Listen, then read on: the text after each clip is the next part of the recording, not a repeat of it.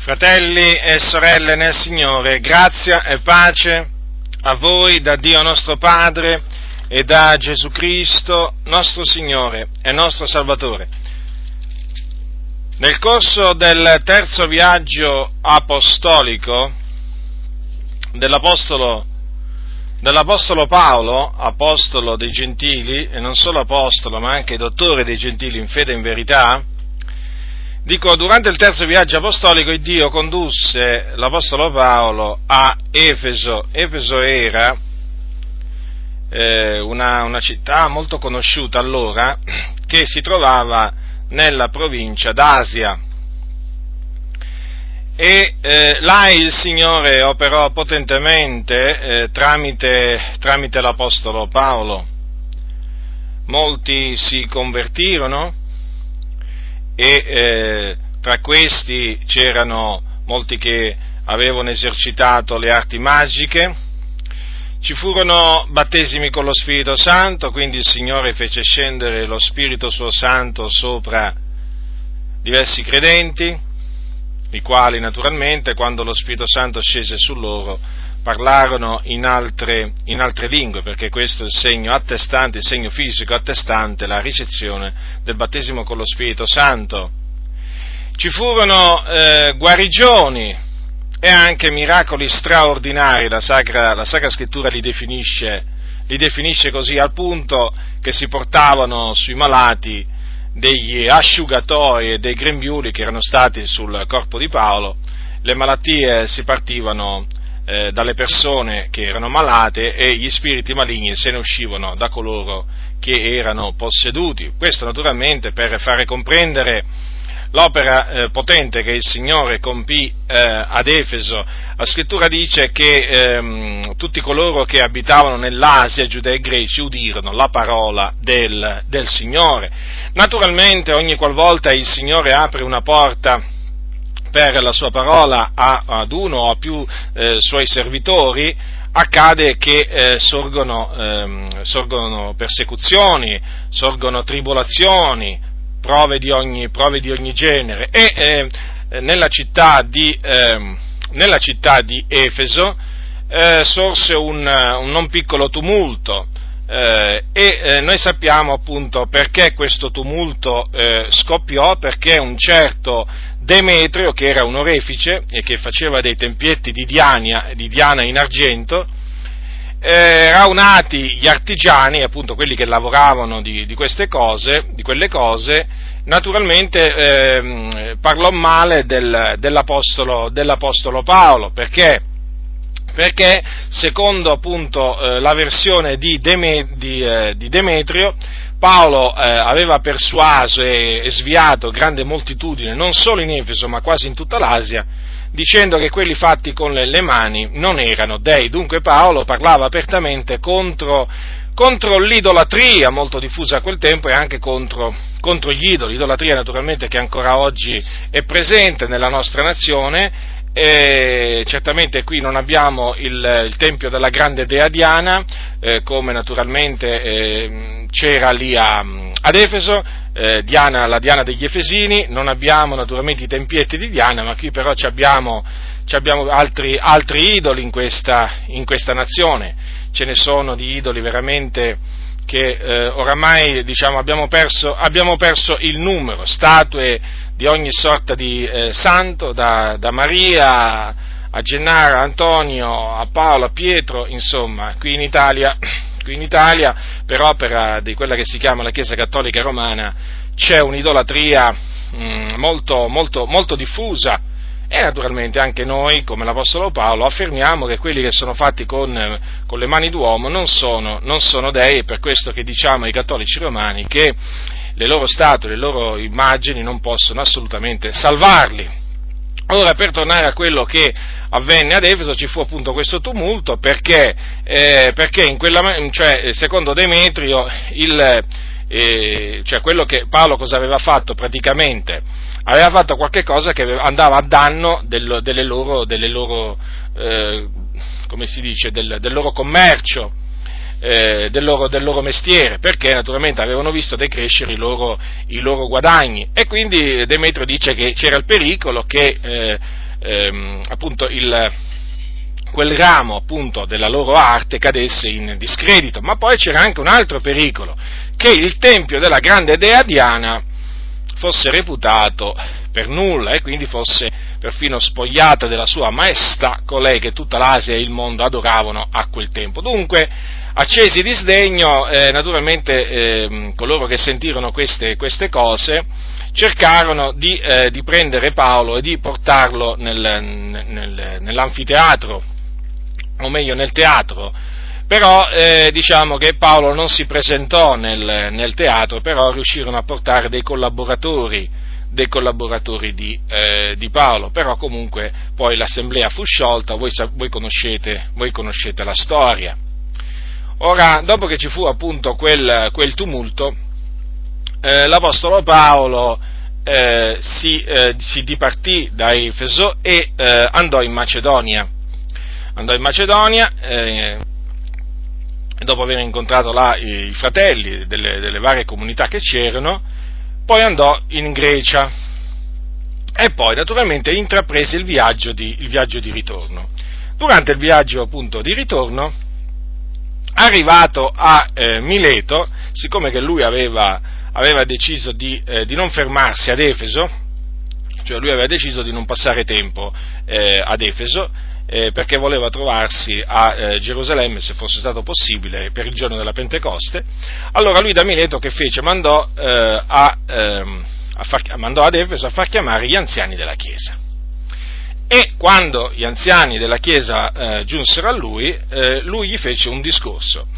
Ed è appunto questo, è da questo discorso che trarrò i miei, i miei, ragionamenti oggi, perché ritengo che il discorso che Paolo ha fatto agli anziani del, della, della, chiesa, della, chiesa, di Efeso contenga, contenga veramente tanti, eh, tanti, ammaestramenti, tanti spunti eh, utili a tutti, a tutti, noi, non solo a coloro che eh, sono stati costituiti eh, vescovi, eh, per pascere la chiesa, la chiesa, di Dio, ma anche per, eh, per chiunque, per qualsiasi altro credente.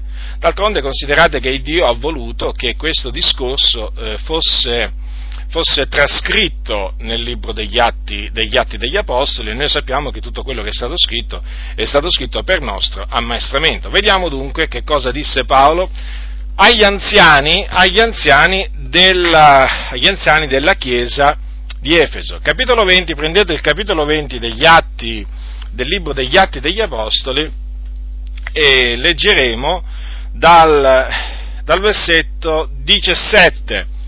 Leggerò dal versetto 17 alla fine del capitolo. Allora, è scritto, capitolo 20, lo ripeto, degli Atti degli Apostoli, dal versetto 17, e da Mileto mandò ad Efeso a far chiamare gli anziani della Chiesa, e quando furono venuti a lui, egli disse loro, voi sapete in quale maniera dal primo giorno che entrai nell'Asia, io mi sono sempre comportato con voi, servendo al Signore con ogni umiltà e con lacrime, fra le prove venutemi dalle insidie dei giudei come io non mi sono tratto indietro dall'annunziarvi e dall'insegnarvi in pubblico e per le case cosa alcuna di quelle che vi fossero utili, scongiurando giudei e greci a ravvedersi dinanzi a Dio e a credere nel Signore nostro Gesù Cristo.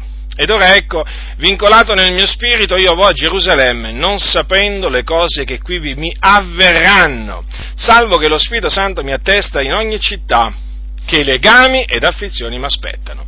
Ma io non fo alcun conto della vita, quasi mi fosse cara, pur di compiere il mio corso e il ministero che ho ricevuto dal Signore Gesù, che è di testimoniare dell'Evangelo, della grazia di Dio. Ed ora, ecco, io so che voi tutti, fra i quali sono passato predicando il regno, non vedrete più la mia faccia. Perciò io vi protesto quest'oggi che sono netto del sangue di tutti, perché io non mi sono tratto indietro dall'annunziarvi tutto il consiglio di Dio. Badate a voi stessi e a tutto il gregge in mezzo al quale lo Spirito Santo vi ha costituiti vescovi, per pascere la Chiesa di Dio, la quale egli ha acquistata col proprio sangue. Io so che dopo la mia partenza entreranno fra voi dei lupi rapaci, i quali non risparmieranno il gregge, e di fra voi stessi sorgeranno uomini che insegneranno cose perverse per trarre i discepoli dietro a sé. Perciò vegliate, ricordandovi che per lo spazio di tre anni, notte e giorno, non ho cessato d'ammonire ciascuno con lacrime. Ed ora io vi raccomando a Dio, alla parola della sua grazia, a Lui che può edificarvi e darvi l'eredità con tutti i santificati. Io non ho bramato né l'argento né l'oro né il vestito d'alcuno. Voi stessi sapete che queste mani hanno provveduto ai bisogni miei e di coloro che erano meco. In ogni cosa vi ho mostrato che egli è con l'affaticarsi così, che bisogna venire in aiuto ai deboli e ricordarsi delle parole del Signore Gesù, il quale disse egli stesso, più felice cosa il dare che il ricevere. Quando ebbe dette queste cose, si pose in ginocchio e pregò con tutti loro, e si fece da tutti un gran piangere, e gettatesi al collo di Paolo lo baciavano, dolenti soprattutto per la parola che aveva detta, che non vedrebbero più la sua faccia, e l'accompagnarono alla nave. Dunque, l'Apostolo Paolo inizia, inizia con, il, eh, con il ricordare agli anziani della chiesa di Efeso come si era comportato dal eh, primo giorno che lui era entrato nella provincia dell'Asia e come, era, come, come si era sempre comportato. E badate che questo comportamento che l'Apostolo Paolo tenne nella provincia dell'Asia era un comportamento che lui eh, teneva dovunque egli, dovunque egli andava, non è che lui si comportava in maniera diversa, cioè in un, in un posto si comportava in una maniera giusta e in un altro si comportava in una maniera ingiusta, assolutamente. Allora, l'Apostolo Paolo dice che eh, aveva servito il Signore con ogni umiltà e con lacrime. Ora, innanzitutto, questa dichiarazione di Paolo è fondamentale, perché ci fa comprendere che l'Apostolo Paolo era una persona umile, non era una persona superba, non era una persona arrogante, quantunque avesse ricevuto una misura di grazia eh, straordinaria, possiamo dire, eh, quantunque potesse dire che lui aveva faticato più di tutti gli apostoli, poi diceva però non già io però, ma la grazia di Dio che è con me, quantunque lui avesse ricevuto delle visioni, delle rivelazioni eccellenti? Quantunque avesse ricevuto una misura di sapienza, eh, diciamo straordinaria, perché lo stesso, lo stesso Apostolo Pietro eh, riconobbe che la sapienza che Dio aveva concesso all'Apostolo Paolo non era una sapienza che avevano, che avevano tutti. Vi ricordate le, le parole del, dell'Apostolo Pietro nella sua seconda epistola? Dice, e questo egli fa in tutte le sue eh, no, eh, verso prima, quando dice così, eh, come anche il nostro caro fratello Paolo ve l'ha scritto, secondo la sapienza che gli è stata data. Quell'espressione, secondo la sapienza che gli è stata data, significa, eh, sta a indicare che gli era stata veramente data una grande, una grande sapienza all'apostolo, all'apostolo, Paolo. Dico, quantunque avesse, eh, avesse eh, dei ministeri, il ministero di apostolo, il ministero di dottore, ricevuti dal Signore stesso, lui era stato costituito apostolo e dottore dal Signore, non dagli uomini, non per volontà degli uomini, ma per volontà di Dio. Quantunque avesse ricevuto doni di guarigione, di potenza ad operare miracoli, eh, il dono della fede, il Signore oper- operò dei miracoli straordinari, abbiamo visto prima ad Efeso, dico, nonostante tutto ciò, lui serviva il Signore con ogni umiltà, con ogni umiltà e naturalmente in questo lui seguiva le orme del Maestro perché Gesù, Gesù anche servì l'Iddio e Padre suo con umiltà, tanto è vero, tanto è vero che Gesù eh, umiliò se stesso, umiliò se stesso, questo dice la Sacra Scrittura, si fece ubbidiente, ubbidiente fino alla morte della croce, è per quello che Dio lo ha sovranamente innalzato. Vedete dunque l'Apostolo Paolo eh, imitava, imitava Gesù, eh, Gesù, Cristo, d'altronde lo disse lui, no? siate i miei imitatori perché io, perché io sono imitatore o, o, come io imito Cristo, perché l'Apostolo Paolo sapeva, sapeva di, eh, di seguire le orme di Cristo ed era, ed era, visibile. Tutti potevano vedere che veramente l'Apostolo Paolo imitava Gesù Cristo nell'umiltà.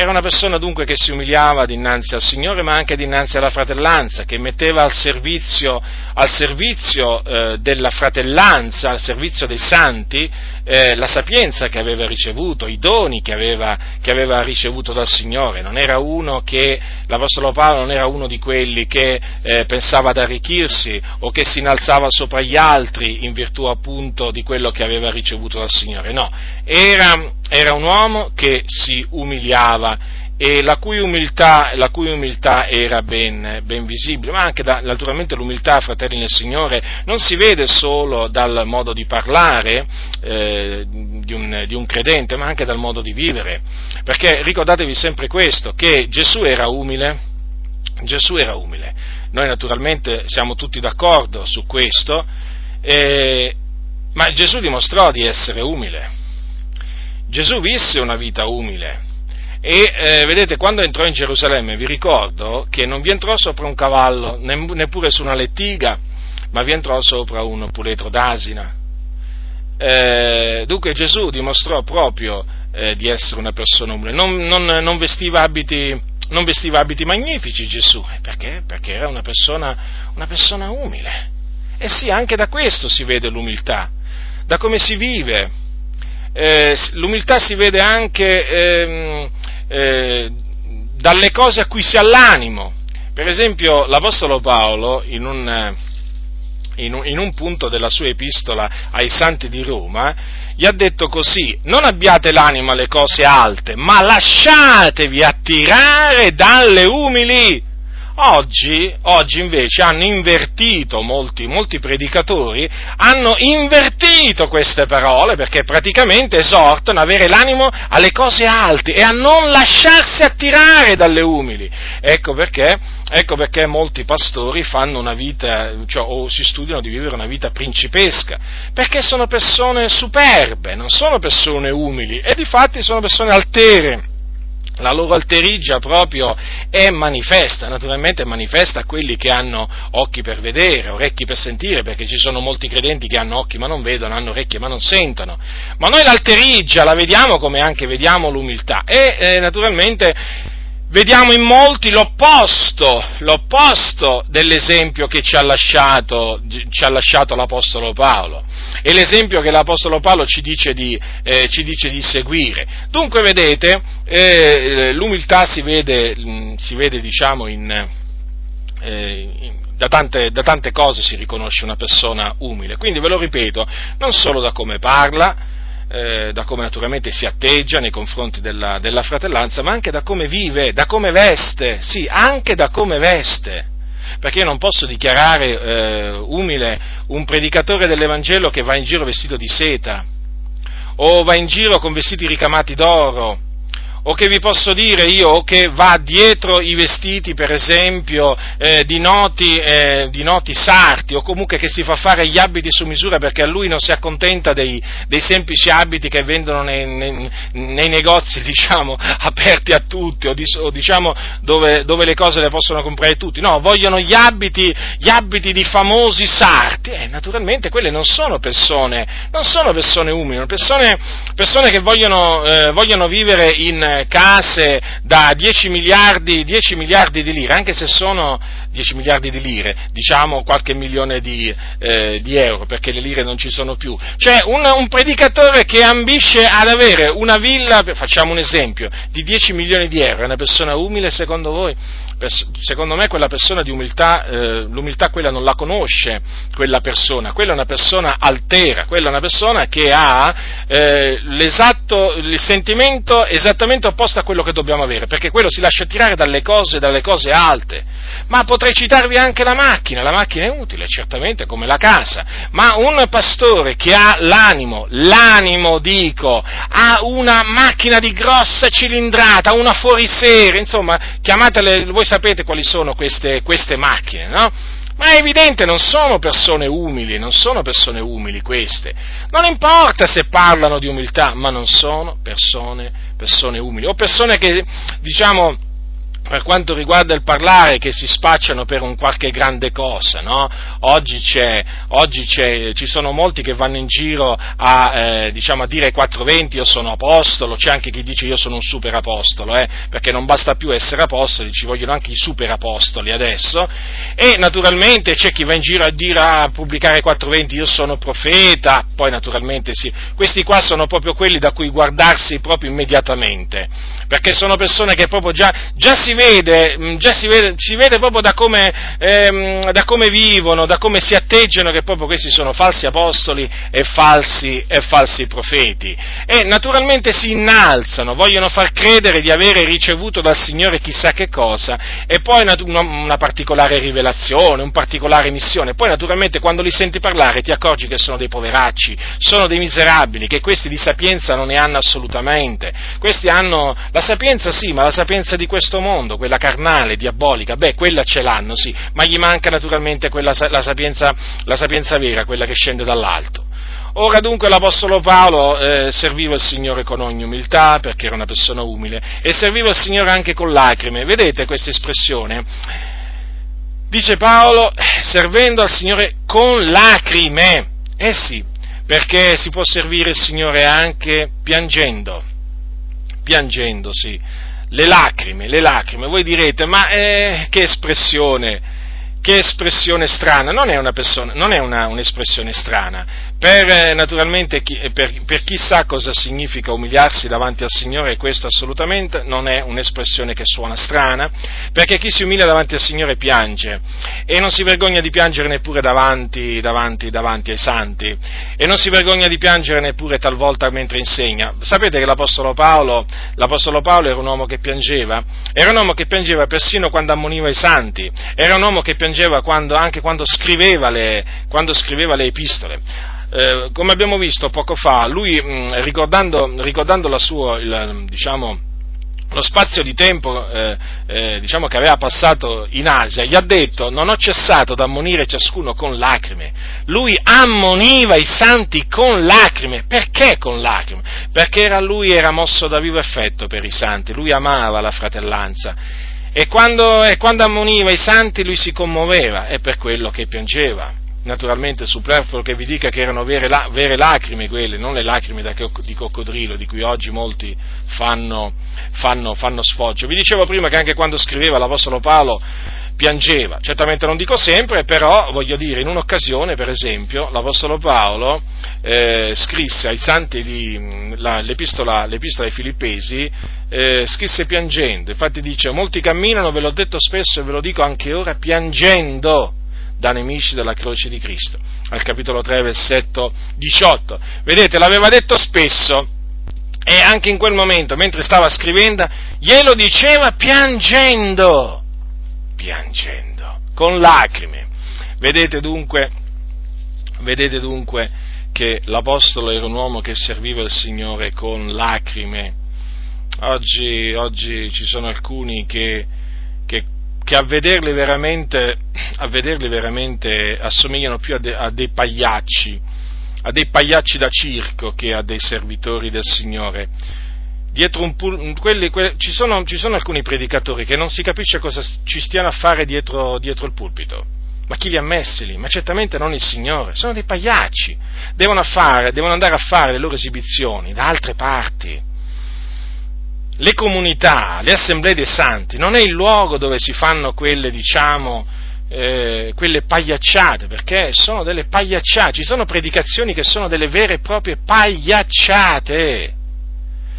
Eh, ci sono predicatori che si mettono a ridere a crepapelle, in maniera incontrollata, a fare, mh, mm, a fare versi di ogni genere mentre, mentre predicano, eh, a, farsi beffe, a farsi beffe proprio delle persone bisognose, proprio l'opposto, fanno l'opposto di quello che faceva l'Apostolo, l'Apostolo Paolo. Paolo serviva con lacrime, questi qua pensano di poter servire il Signore eh, scherzando, eh, offendendo, eh, facendo pagliacciate, buffonerie proprio veramente come si vede, come si vede che eh, tra loro e l'Apostolo Paolo c'è un abisso, un abisso. Io sin dall'inizio della mia conversione o meglio, più che dall'inizio della mia conversione, da quando mi sono messo a studiare le sacre scritture, eh, io mi sono, proposto, mi sono proposto di avere davanti a me sempre come esempio l'Apostolo Paolo. Perché ritengo che dopo Gesù, che dopo Gesù l'esempio proprio da seguire o comunque che ricalca maggiormente eh, l'esempio di Gesù è l'esempio, l'esempio, che ci ha lasciato l'Apostolo Paolo.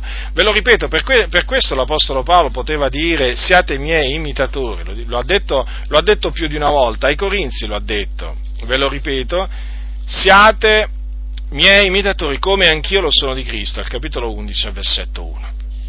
Dunque, Paolo serviva il Signore con ogni umiltà e con, e con lacrime, ammoniva, riprendeva, con avvertiva, avvertiva, o come avvertiva l'apostolo, l'apostolo, Paolo, faceva quello che oggi molti non vogliono che si faccia, avvertire la fratellanza. Arrivano i lupi? E eh, vabbè, ci penserà il Signore. Ma ci pensa il Signore, a tutto ci pensa il Signore, ma noi a che cosa dobbiamo pensare? Ma noi a che cosa dobbiamo pensare? A pregare. Prega, fratello, sì, intanto il lupo però si sbrana la pecora, si sbrana l'agnellino, intanto il lupo arriva e storce il denaro ai santi, intanto il lupo arriva e insegna le eresie. E tu che fai, fratello, sorella? Tu preghi, vero? Ma veramente preghi? Ma veramente preghi? E questa io la domanda che mi sorge spontanea, veramente preghi? L'Apostolo Paolo non pregava mica solamente, eh? L'Apostolo Paolo avvertiva, riprendeva, sgridava riprovava. Oggi invece si vuole solo pregare. Ma veramente si prega? Io credo che oggi peraltro molti non pregano, proprio quelli che dicono che bisogna pregare non pregano assolutamente, non pregano assolutamente. E poi si limitano a pregare e si dimenticano, si dimenticano che il nostro combattimento, il nostro combattimento, eh, non si limita solo alla preghiera, la completa armatura di Dio di, della quale noi ci, do, ci, dobbiamo rivestire non consiste solamente nella preghiera, ci abbiamo pure una spada, ci abbiamo pure uno scudo.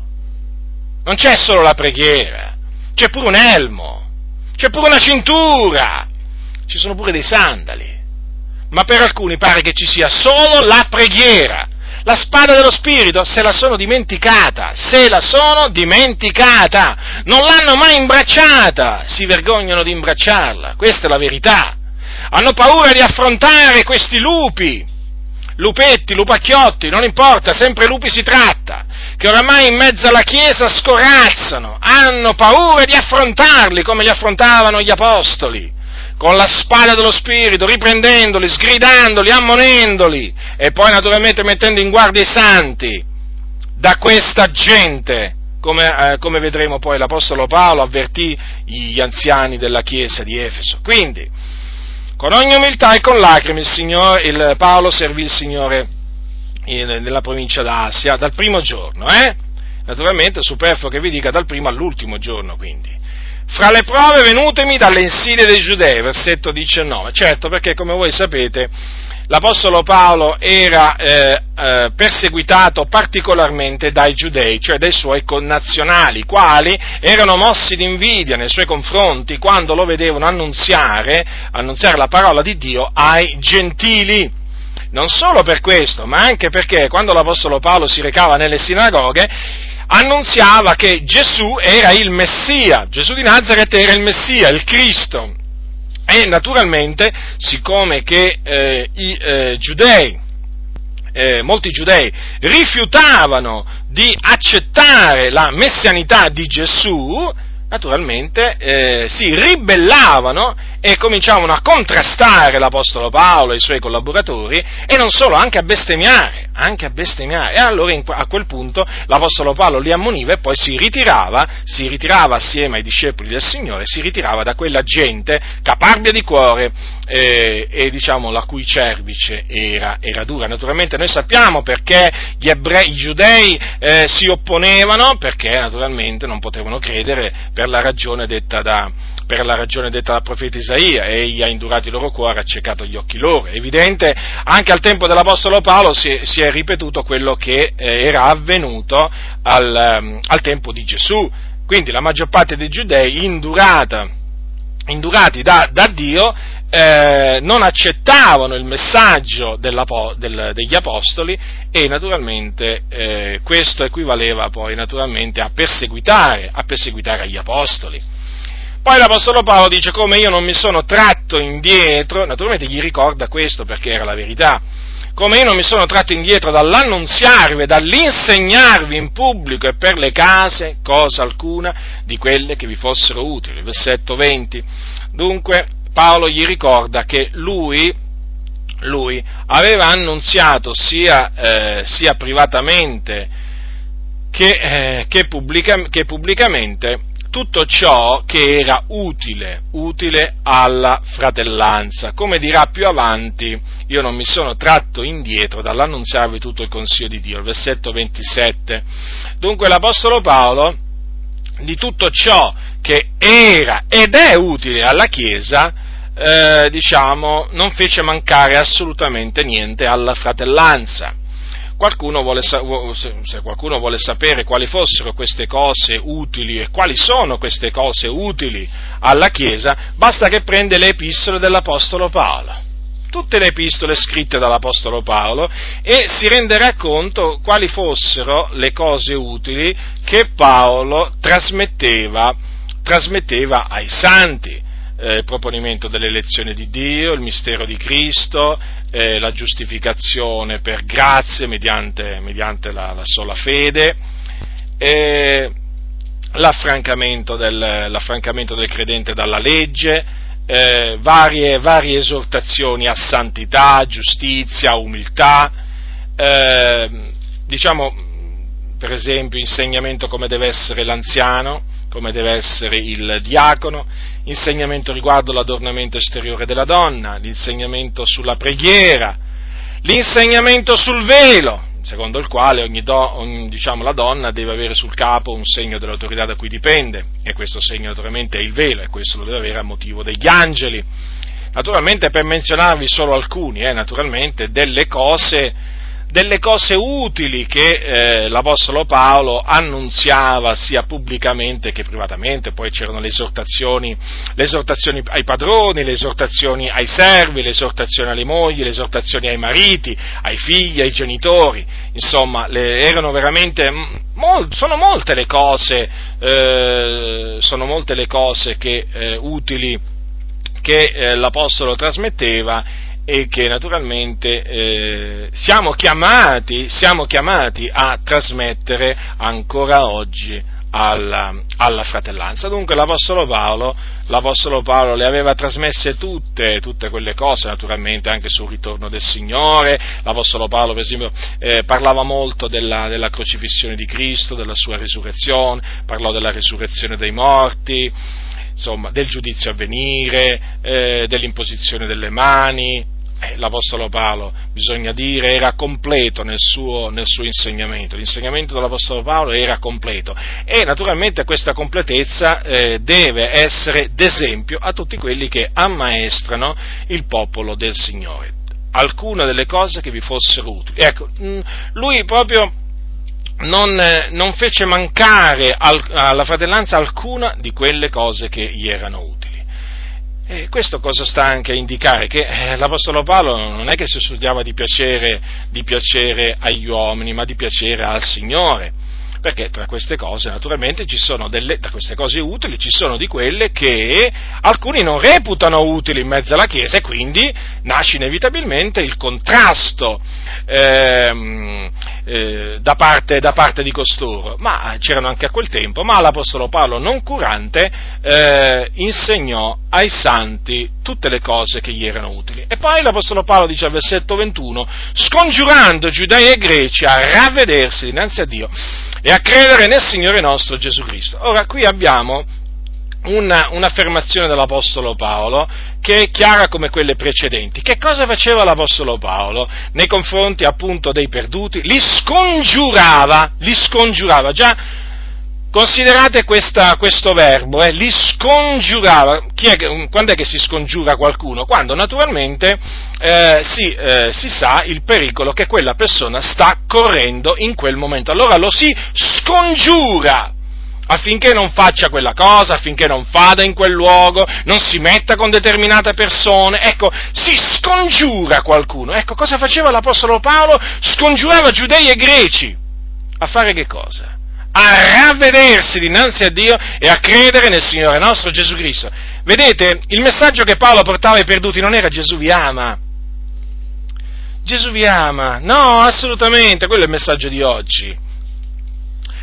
Paolo esortava i peccatori a ravve, o li scongiurava a ravvedersi e a credere. Ora, il ravvedimento, il ravvedimento purtroppo è una delle cose che oggi non viene predicata e quelli che lo predicano sono visti mica bene, eh? non sono, non sono, guardati assolutamente bene, ma a noi poco importa, anzi non importa proprio niente. Allora, li esortava, li scongiurava a ravvedersi. Che cosa significa ravvedersi? Ravve- dai propri peccati, naturalmente. Ravvedersi dai propri peccati significa provare dispiacere per i peccati commessi davanti a Dio, proporsi di non, commetter- proporsi di non commetterli più, e poi naturalmente proporsi di dare alla propria vita una svolta radicale, radicale, quindi abbandonando il male, le opere infruttuose delle tenebre, volgersi al Signore per servire la giustizia. In altre parole, proporsi di smettere di servire con le proprie membra l'iniquità per servire con quelle stesse membra la giustizia. Dunque, ravvedersi dinanzi a Dio. Ecco che qual era il messaggio dell'Apostolo Paolo quindi non è che diceva solo credi nel Signore Gesù e sarai salvato, no, diceva ravvediti e poi credi nel Signore Gesù Cristo. Come faceva Gesù? Ravvedetevi e credete all'Evangelo. Questo è il messaggio che bisogna ancora oggi annunziare. Ora, ma oggi, naturalmente, come vi dicevo prima, il ravvedimento è predicato eh, raramente e quei pochi che lo predicano non sono guardati bene. Vi siete, vi siete, spie, mm, vi siete domandati come mai oggi molti credenti, molti credenti, eh, eh, dopo aver creduto nel Signore Gesù Cristo, eh, continuano a parlare come parlavano prima? A fare più o meno le cose che facevano prima, a vestirsi più o meno come si vestivano prima e potrei proseguire, andare negli stessi luoghi dove andavano prima, andavano al teatro, al cinema, ci continuano ad andare, andavano al mare e ci continuano ad andare. Certe sorelle si vestivano come le meretrici e si continuano a vestire come le meretrici. Tanto il Signore guarda il cuore, gli hanno detto i pastori e potrei naturalmente proseguirà. Poi, senza parlare, poi non parliamo poi di tutti quei credenti che ancora sentono, sentono la musica mondana, ancora si dilettano nell'ascoltare cantanti come Vasco Rossi. Io faccio i nomi, faccio i nomi perché devono arrossire costoro, devono vergognarsi. Ma come si fa? Ma come fa un, una persona che ha creduto nel Signore Gesù Cristo ad ascoltare ancora Vasco Rossi quando canta Voglio una vita spericolata? O ascoltare Renato Zero che è femminato? Detto, ma, ma come si fa, come si fa ad ascoltare eh, Massimo Ranieri, andare ai suoi concerti? Io, io rimango, rimango sconcertato perché e questo naturalmente si vede poi anche in internet. Si vede in internet dove ci sono credenti che non si vergognano di pubblicizzare la mondanità a cui sono dati. E poi ci vengono a fare la morale a noi ci vengono a fare la morale a noi e sono quelli che ci vengono a dire non giudicate, perché siete così cattivi, non avete amore per il prossimo, non avete amore per la fratellanza. E loro intanto che fanno? E loro intanto si ascoltano, voglio una vita spericolata, si ascoltano l'effeminato, si ascoltano... Ma com'è possibile? Credenti che ancora si sentono le musiche di Sanremo, ci tengono a pubblicizzare le canzoni di Sanremo, vergognatevi. E naturalmente tutto questo qual è? Questo è il frutto, cioè o meglio, la conseguenza della mancanza della predicazione del ravvedimento nelle comunità, perché il messaggio che viene dato dal pulpito è sempre questo, vieni a Gesù, vieni a Gesù e Gesù cambierà la tua vita. Accetta Gesù nel tuo cuore, Gesù ti ama, ma niente ravvedimento. E quindi di che cosa ci si deve meravigliare? Che questi credenti ancora sembrano proprio delle persone che non si sono mai ravvedute. Poi non parliamo di quelli che ancora sono dati alla politica militante. Per loro è come se non fosse avvenuto nessun cambiamento. Erano di destra? E continuano ad essere ancora di destra. Oh, attenzione, non è che sto dicendo che devono diventare di sinistra, no, però voglio dire, i fascisti continuano ad essere fascisti, i comunisti continuano ad essere comunisti, ma com'è possibile quelle? Quelle sono ideolo- ideologie che non possono conciliarsi con la fede in Cristo. La politica, in, in linea generale, non è conciliabile con la fede in Cristo, è qualcosa di questo mondo, sono faccende di questa vita, sono faccende del mondo, la gente del mondo, in cui i credenti credenti non devono rimanere invischiati nella maniera, nella, nella maniera più assoluta. Quale orientamento politico? Noi dobbiamo essere apolitici. Ecco perché purtroppo oggi ci sono credenti che non si vergognano di dire, oh, io sono di alleanza nazionale o io sono di rifondazione comunista, perché non gli si è detto ancora eh, che, che, quando uno crede nel Signore Gesù Cristo deve abbandonare queste ideologie politiche e deve diventare apolitico, deve semplicemente mettersi a pregare per le autorità. Eh, o meglio per i politici, ma non parteggiare per questo, per quell'altro per politico o per, o per, diciamo, questo o quell'altro partito. Sono tutte cose che fanno parte di questo mondo, sono le cose che fanno parte delle cose passate, che quando ci si converte, si, si, si deve abbandonare queste cose, i piaceri della vita. Ci sono pastori pentecostali che dal pulpito dicono, ah, io vado al teatro. Ah, io quando posso vado al cinema, sai, mi sono visto l'ultimo film di, sai, di quel famoso regista, che film! Non si vergognano gli stessi pastori dal pulpito, non si vergognano. E chi li farà vergognare? Solo uomini coraggiosi, solo uomini coraggiosi che hanno il coraggio di resistergli in faccia e di dire ma che stai cianciando? Ti devi ravvedere tu pastore perché tu sei ancora dato alle mondane concupiscenze. Vedete, l'Apostolo Paolo scongiurava gli uomini a ravvedersi e a credere nel Signore nostro Gesù Cristo, quindi a credere nella sua morte espiatoria, nella sua resurrezione. Perché naturalmente questo è l'Evangelo. L'Evangelo è composto da queste due parti fondamentali, la morte di Gesù Cristo avvenuta per i nostri peccati e la sua risurrezione corporale o fisica avvenuta per la nostra giustificazione. E naturalmente, dopo essere risorto, apparve, apparve a molti facendosi vedere per molti giorni. Questo è l'Evangelo. L'Evangelo che eh, Paolo aveva ricevuto per rivelazione di Gesù Cristo e che annunziava. E perché Paolo annunziava il ravvedimento? Eh, perché scongiurava, scongiurava uomini? Perché lui sapeva, lui sapeva dove andavano gli uomini senza Dio, lui sapeva dove andavano gli uomini che morivano nei loro peccati. Lo sappiamo pure noi. Dove vanno? Vanno all'inferno. Vanno in un luogo orribile, in un luogo dove regna il caos, dove c'è il fuoco, dove c'è il pianto e lo stridore dei denti. In greco è chiamato Hades, tradotto soggiorno dei morti, ma comunemente conosciuto come inferno. Ecco perché Paolo scongiurava. E per, ecco perché pure noi dobbiamo scongiurare le anime a ravvedersi dinanzi a Dio a credere nel Signore Gesù Cristo, perché non stanno andando in un bel luogo, stanno andando in perdizione, fratelli nel Signore, pastori, ministri del Vangelo, sappiate che le anime stanno andando all'inferno e noi dobbiamo scongiurarle dinanzi a Dio, non portargli un messaggio anacquato, un messaggio tanto tanto per portare, dobbiamo scongiurarli, perché stanno andando in un luogo tremendamente brutto, a soffrire, dove saranno tormentati, ed è un luogo reale questo, come reale il fuoco che brucia in questo, in questo luogo, che, che, ne dicano quelli che l'hanno fatto diventare un, un, fuoco, un fuoco allegorico. Ecco perché dunque Paolo scongiurava e noi altresì scongiuriamo giudei e greci, vedete? Modo di predicare, lo stesso, sia per i giudei che per i greci, non cambia assolutamente niente, tutti hanno peccato, dice la Sacra Scrittura, Dio ha rinchiuso tutti nella disubbidienza, tutti sotto il peccato.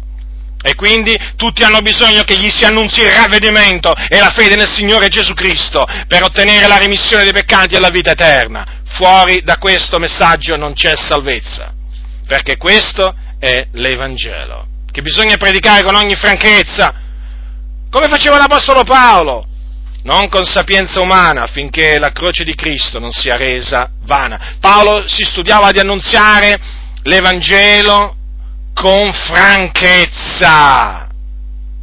con gran pienezza di convinzione, non con giri di parole, non con discorsi filosofici, non con discorsi persuasivi di sapienza umana, ma con franchezza. E questo era il suo desiderio, esortava i santi affinché prega, pregassero per lui affinché Dio gli desse di annunziare l'Evangelo con ogni franchezza, come si conviene che io lo annunci. Così bisogna annunziarlo, fratelli nel Signore, come faceva Paolo, scongiurando scongiurando, scongiurando i peccatori giudei e greci a ravvedersi dinanzi a Dio e a credere nel Signore nostro Gesù Cristo, quindi senza vergognarsi di dire alle persone ravvedetevi. Lo so, sapete, quando si, dicono, si dice alle persone ravvedetevi, generalmente ti rispondono così, almeno quando diciamo il, eh, l'evangelizzazione avviene diciamo a quattro occhi, ma ravvediti tu. Allora gli si risponde, io mi sono già ravveduto. Quando mi dicono questo, io gli dico, io mi sono già ravveduto e aspetto ora è il tuo turno, o meglio, aspetto che lo faccia tu, perché tu hai bisogno di ravvederti, io già mi sono ravveduto.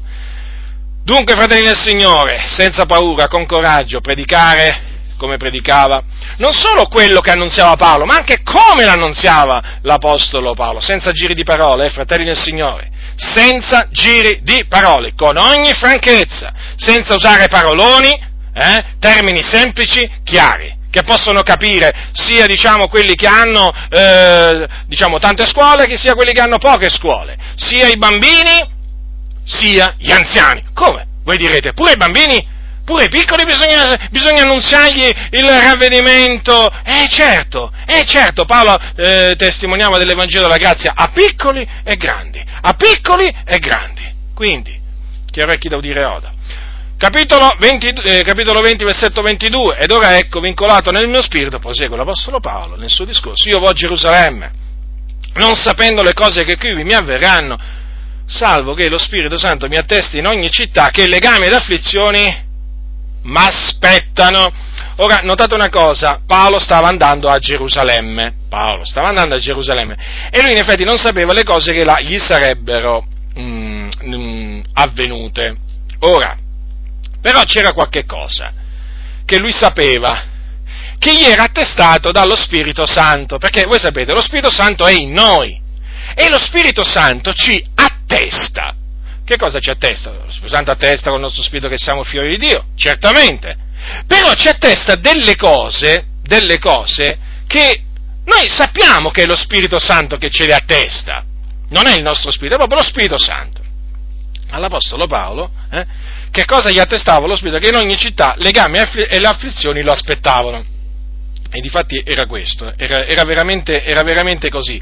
Peraltro poi, quando l'Apostolo Paolo tornò nella terra, nella terra di Israele, prima di salire a Gerusalemme, un, un profeta, il profeta Agabo, eh, gli preannunziò che cosa gli sarebbe accaduto in particolare a Gerusalemme.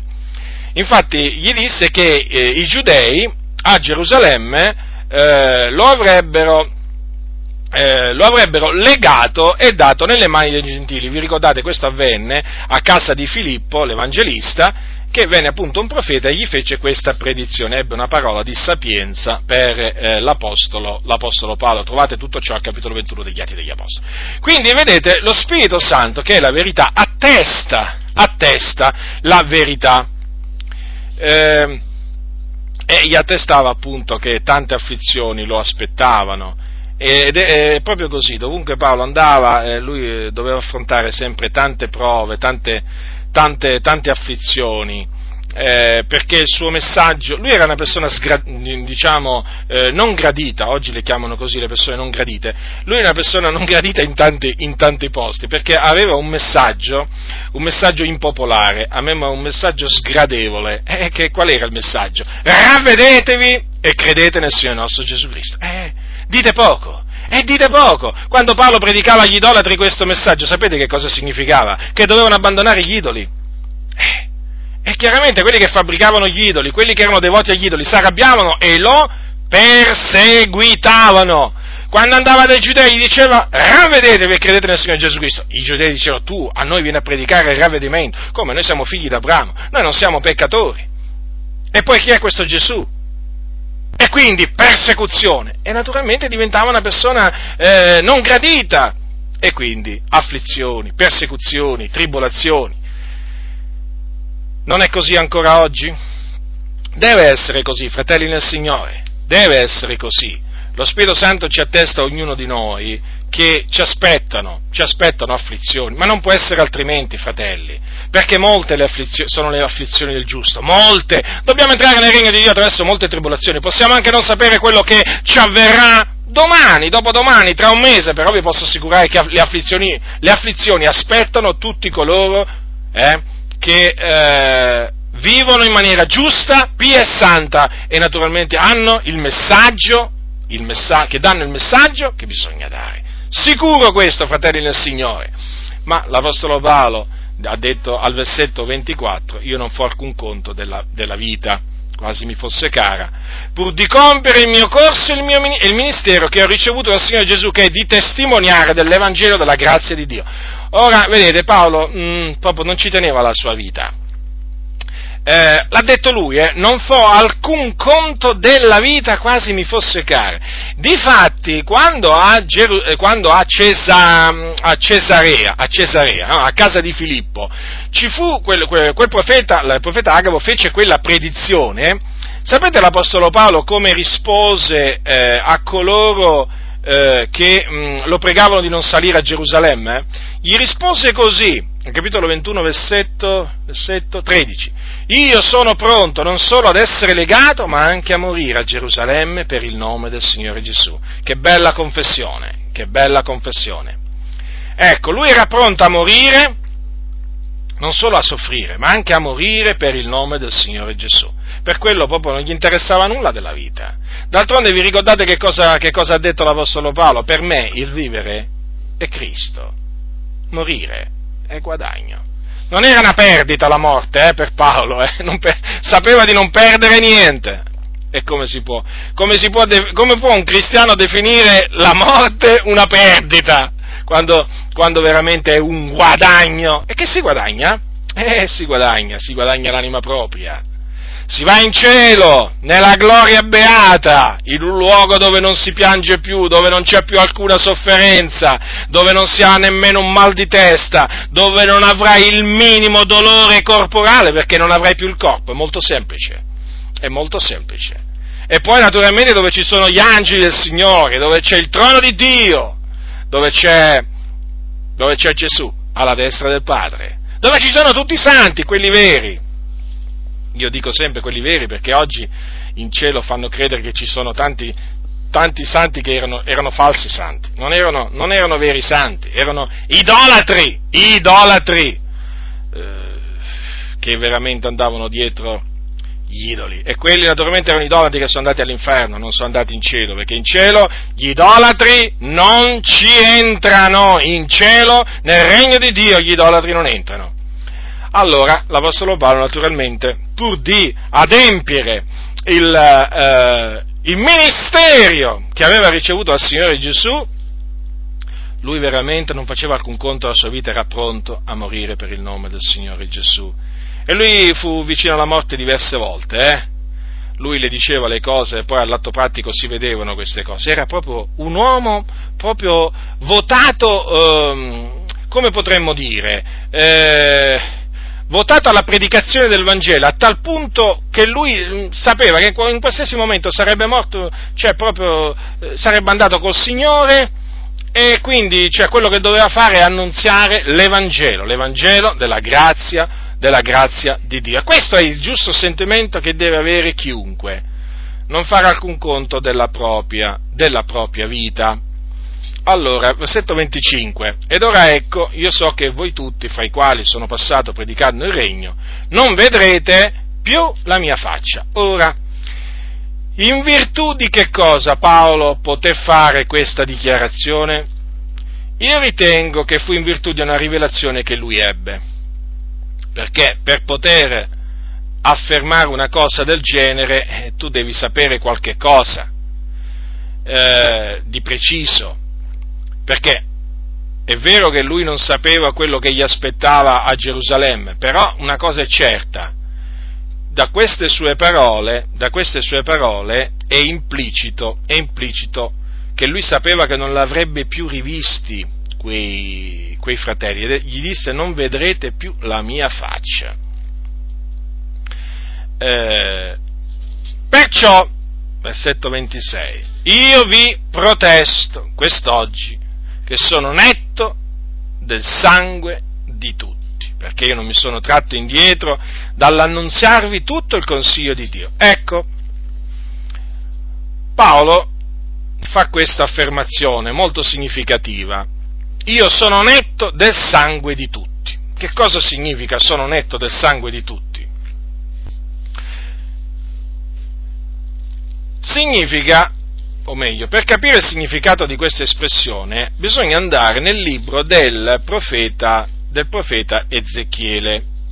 Libro del profeta Ezechiele al capitolo 33, leggiamo alcuni versetti dall'inizio dal versetto 1, la parola dell'Eterno mi fu rivolta in questi termini, figliol d'uomo parla ai figlioli del tuo popolo e di loro, quando io farò venire la spada contro un paese, e il popolo di quel paese prenderà nel proprio seno un uomo e se lo stabilirà come sentinella ed egli vedendo venire la spada contro il paese suonerà il corno e avvertirà il popolo, se qualcuno pur udendo il suono del corno non se ne cura e la spada viene e lo porta via, il sangue di quel tale sarà sopra il suo capo.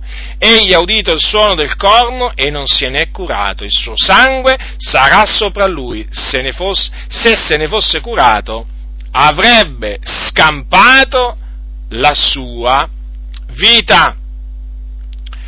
Leggiamo anche il verso dopo, però, eh? Ma se la sentinella vede venire la spada e non suona il corno il popolo non è, eh, non è, stato avvertito e la spada viene e porta via qualcuno di loro, questi sarà portato via per la propria iniquità, ma io domanderò conto del suo sangue alla sentinella. Dunque, vedete, l'Apostolo Paolo, eh, in altre parole, con, questa, con quell'espressione gli ha voluto dire che lui era innocente, era innocente perché del sangue eventualmente che eh, diciamo alcuni, eh, diciamo, eh, che ad alcuni magari gli sarebbe, um, gli sarebbe ricaduto sulla, sulla, sulla, testa. Perché? Perché lui aveva fatto il suo dovere davanti, eh, davanti a Dio eh, la stessa espressione, o comunque un'espressione molto simile, lui, l'Apostolo Paolo, la usò a Corinto quando, eh, quando, dopo che cominciò a predicare ai giudei che Gesù era il Cristo, dice la scrittura, però contrastando essi e bestemmiando, egli scosse le sue vesti e disse loro, il vostro sangue ricada sul vostro capo, io ne sono netto da ora innanzi ad i gentili. Dunque, vedete, l'Apostolo Paolo si reputava netto del sangue di coloro appunto che rifiutavano di ascoltare, ehm, di ascoltare l'Evangelo perché gli aveva annunziato quello che il Signore aveva comandato di annunziargli, non solo, era netto anche del sangue dei santi perché lui ai santi gli annunziava tutto il consiglio di Dio. Quindi nel, nel, caso uno dei santi o uno degli anziani si sviava, rinnegava la fede, lui naturalmente poteva dire di essere netto del sangue, eh, diciamo, di, quel, di, quel, di, quella persona. Eh, perché? Perché lui aveva fatto, suo, aveva fatto, il suo, dovere, come doveva fare nell'Antico Testamento la sentinella quando, vede, quando, quando vedeva arrivare il, il pericolo. Doveva suonare il corno e avvertire il popolo. Poi, naturalmente, chi dava retta al, al suono al suono del corno ne aveva del bene perché scampava, scampava la sua vita. Ma chi non si curava del suono del corno, eh, veniva appunto la spada, lo portava via, però dice il Signore, il sangue di quel tale sarà sopra il suo capo, cioè il sangue di quel tale non veniva richiesto alla sentinella, al profeta in questo caso, perché? Perché quello aveva suonato la sentinella, l'altro invece aveva udito il suono del, corno, però non se n'era curato, ecco perché dice il suo sangue sarà sopra lui. Vedete dunque, quando l'Apostolo Paolo eh, dice perciò vi protesto quest'oggi che sono netto del sangue di tutti, lui prosegue e dice perché, ecco la ragione per cui lui si reputava, eh, si reputava netto, pulito del sangue di tutti, perché non mi sono tratto indietro dall'annunziarvi tutto il consiglio di Dio. Vedete dunque, per dirla diciamo eh, usando un'espressione eh, in Ezechiele, perché lui aveva suonato la tromba. Lui aveva suonato la tromba, cioè lui aveva detto, eh, aveva detto ai santi, ai credenti, tutto quello che il Signore aveva comandato che fosse loro detto. Quindi non è che gli annunziò solo il proponimento delle elezioni di Dio, ma gli annunziò pure la, diciamo, la possibilità di perdere la salvezza, perché Paolo non è che insegnava solo che siamo stati siamo stati predestinati, insegnava pure anche che la salvezza si può perdere. E difatti ai Romani, difatti ai Romani eh, ha scritto queste, queste, queste, parole, dice così, capitolo 11, versetto 22, vedi dunque la benignità, la severità di Dio, la severità verso quelli che sono caduti, ma verso te la benignità di Dio. Se tu pur perseveri nella sua benignità, altrimenti anche tu sarai reciso. Vedete dunque l'eventualità che un credente possa perdere la salvezza? Paolo la insegnava senza illudere nessuno. Quindi chi si illudeva no? e diceva tanto io sono predestinato e si abbandonava all'iniquità, eh, si abbandonava all'idolatria, si abbandonava, eh, si abbandonava, all'adulterio e ad altri peccati, eh, era naturalmente Paolo era netto del sangue di quella persona perché quella persona poi sarebbe andata all'inferno. Ma Paolo però, diciamo, ehm, non c'entrava nulla perché? perché lui aveva detto anche che la salvezza, può, la salvezza si può, perdere, perché questo fa parte del consiglio, del consiglio di Dio. È fondamentale dunque parlare del proponimento delle elezioni di Dio, però anche parlare del fatto che un credente, un credente può eh, può rinnegare il Signore, può, cioè può succedere, un credente rinneghi il Signore e vada in perdizione. D'altronde il Signore ha detto, il mio giusto vivrà per la sua fede, e se si tira indietro l'anima mia non lo gradisce. Dunque è importante, è importante per chi annunzia la parola di Dio, eh, quando parla della salvezza, annunziare non solamente il proponimento delle elezioni di Dio, quindi la predestinazione, ma anche mettere in guardia i santi, come faceva l'Apostolo Paolo, cioè metterli in guardia appunto dal non tirarsi, dal, dal non tirarsi indietro, perché nel caso un credente si tira indietro andrà in perdizione. Infatti dice lo scrittore, noi non siamo di quelli che si tirano indietro a loro perdizione. Vedete dunque chi si tira indietro va in perdizione. Quindi vedete eh, fratelli nel Signore, eh, questa espressione dell'Apostolo Paolo ci fa capire quanto sia importante eh, portare, ehm, eh, portare l'insegnamento completo, completo, senza nessuna omissione, affinché nessuno si illuda e affinché in quel giorno non ci venga ridomandato a noi che annunziamo l'Evangelo, a noi che ammaestriamo, il sangue di alcuno è fondamentale questo, eh? Ecco. Badate a voi stessi, versetto 28. E a tutto il gregge in mezzo al quale lo Spirito Santo vi ha costituiti vescovi per pascere la Chiesa di Dio, la quale egli ha acquistata col proprio sangue. Dunque l'Apostolo Paolo li esorta a badare a se stessi. Prima, vedete, prima devono badare a se stessi e poi a tutto il gregge, quindi a tutte le pecore eh, la stessa cosa naturalmente quando, quando, Paolo si rivolgerà a Timoteo, bada a te stesso e all'insegnamento, gli dirà, però prima vedete bisogna badare a se stessi, perché se tu non badi a te stesso, eh, tu conduttore, tu pastore, come potrai badare agli altri? Come potrai badare agli altri? Prima devi badare a te stesso. Se tu, se tu non, non sei in grado di governare la tua famiglia, come potrai governare la Chiesa di Dio? È evidente, non potrà, non potrai. Quindi, prima bisogna badare a se stessi, poi a tutto il gregge, naturalmente qui eh, l'esortazione è rivolta a coloro, a coloro, che pascono il gregge del Signore, che sono stati costituiti dal Signore eh, pastori, vescovi. Allora, qui dice Paolo a quegli anziani, in mezzo al quale, il gregge naturalmente si riferisce, lo Spirito Santo vi ha costituiti vescovi. Ora qualcuno dirà, ma nell'antichità, ma non si dice forse che facevano eleggere per ogni chiesa degli anziani? Sì, è vero questo, capitolo 14 degli Atti degli Apostoli.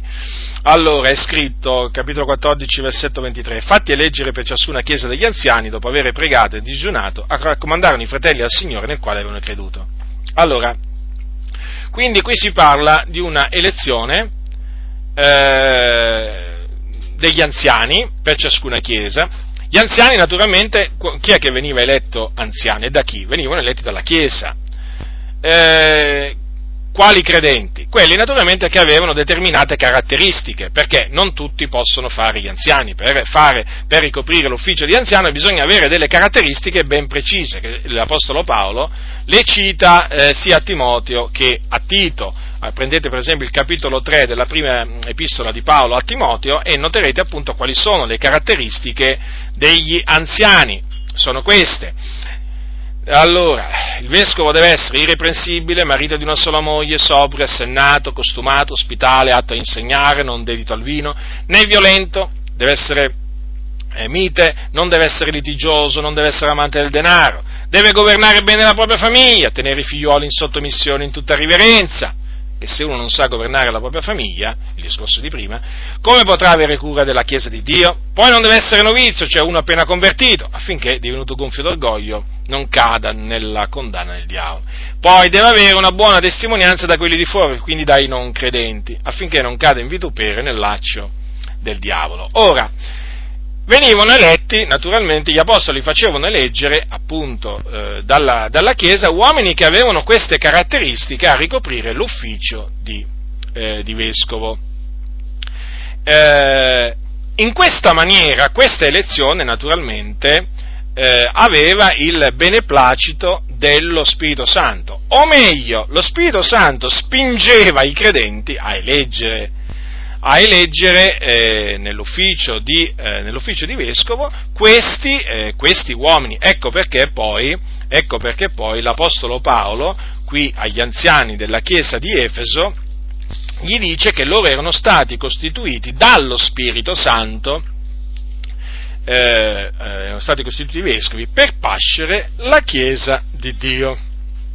Ora, eh, naturalmente l'Apostolo Paolo, per fare capire agli, a, a, quei conduttori eh, che cosa erano stati chiamati a fare dallo Spirito Santo, ehm, cioè gli ricorda che la Chiesa, la Chiesa, Dio l'ha acquistata con il proprio sangue.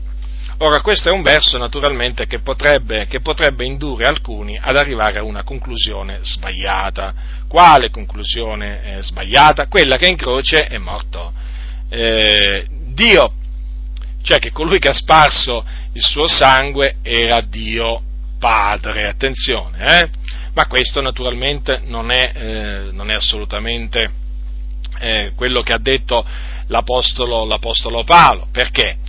Perché naturalmente noi sappiamo che il Dio è spirito e che sulla terra venne a morire sulla croce il figliuolo di Dio, la parola fatta carne. La parola era Dio, voi sapete nel principio era la parola, la parola era con Dio, la parola era Dio, la parola è stata fatta carne, quindi è evidente che nel momento in cui Cristo Gesù, la parola fatta carne, o Dio fatto carne, diventato carne, è evidente che nel momento in cui noi diciamo che Gesù è morto sulla croce è come se dicessimo Dio, anche se non usiamo questa espressione, eh, attenzione, noi non diciamo Dio ha sparso il suo sangue, noi diciamo Gesù Cristo ha sparso il suo sangue, l'Apostolo Paolo quando dice Cristo è morto per i nostri peccati, non dice Dio è morto per i nostri peccati, però naturalmente in queste parole è messo, eh, è, è, cioè viene dato risalto alla divinità eh, di colui che ha eh, sparso il suo sangue, cioè la divinità di Cristo, la divinità di Cristo Gesù, quindi confermata pienamente dalla Sacra Scrittura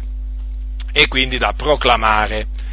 E questo naturalmente Paolo glielo ha, glielo ha, detto per fargli capire che cos'è la Chiesa di Dio, cioè la Chiesa di Dio è eh, proprietà di Dio, la Chiesa di Dio è stata acquistata eh, da Dio col suo proprio sangue e quindi quanto, quanto, è preziosa la Chiesa di Dio? Molto, eh? sangue, sangue di Cristo, sangue prezioso e quindi il popolo del Signore è un popolo prezioso agli occhi di Dio e naturalmente anche agli occhi di coloro che amano Dio. Ora, proseguendo, versetto 29, Paolo dice, io so che dopo la mia partenza entreranno fra voi dei lupi rapaci, quali non risparmieranno il gregge, e di fra voi stessi sorgeranno uomini che insegneranno cose perverse per trarre i discepoli dietro a sé. Vedete un'altra cosa che sapeva Paolo, eh? Guardate bene, è la, mh, questa um, è l'ennesima volta che Paolo dice io so, io so. Ora, non è da escludere che Paolo avesse ricevuto proprio una rivelazione particolare. Comunque, comunque sia Paolo lo sapeva. Che cosa? Che dopo che se ne sarebbe andato, eh certo, notate, dopo che se ne sarebbe andato, eh, ora sarebbero entrati eh, in mezzo al gregge dei lupi rapaci, dei lupi rapaci, eh, i quali avrebbero fatto strage. Dice, i quali non risparmieranno il gregge. Ora, voi dovete sapere che per lupo rapace intende, la scrittura intende un falso ministro del Vangelo, che può essere un, può essere un, um, un falso apostolo, può essere un falso dottore, può essere un falso profeta, può essere un falso evangelista, è chiaro, eh?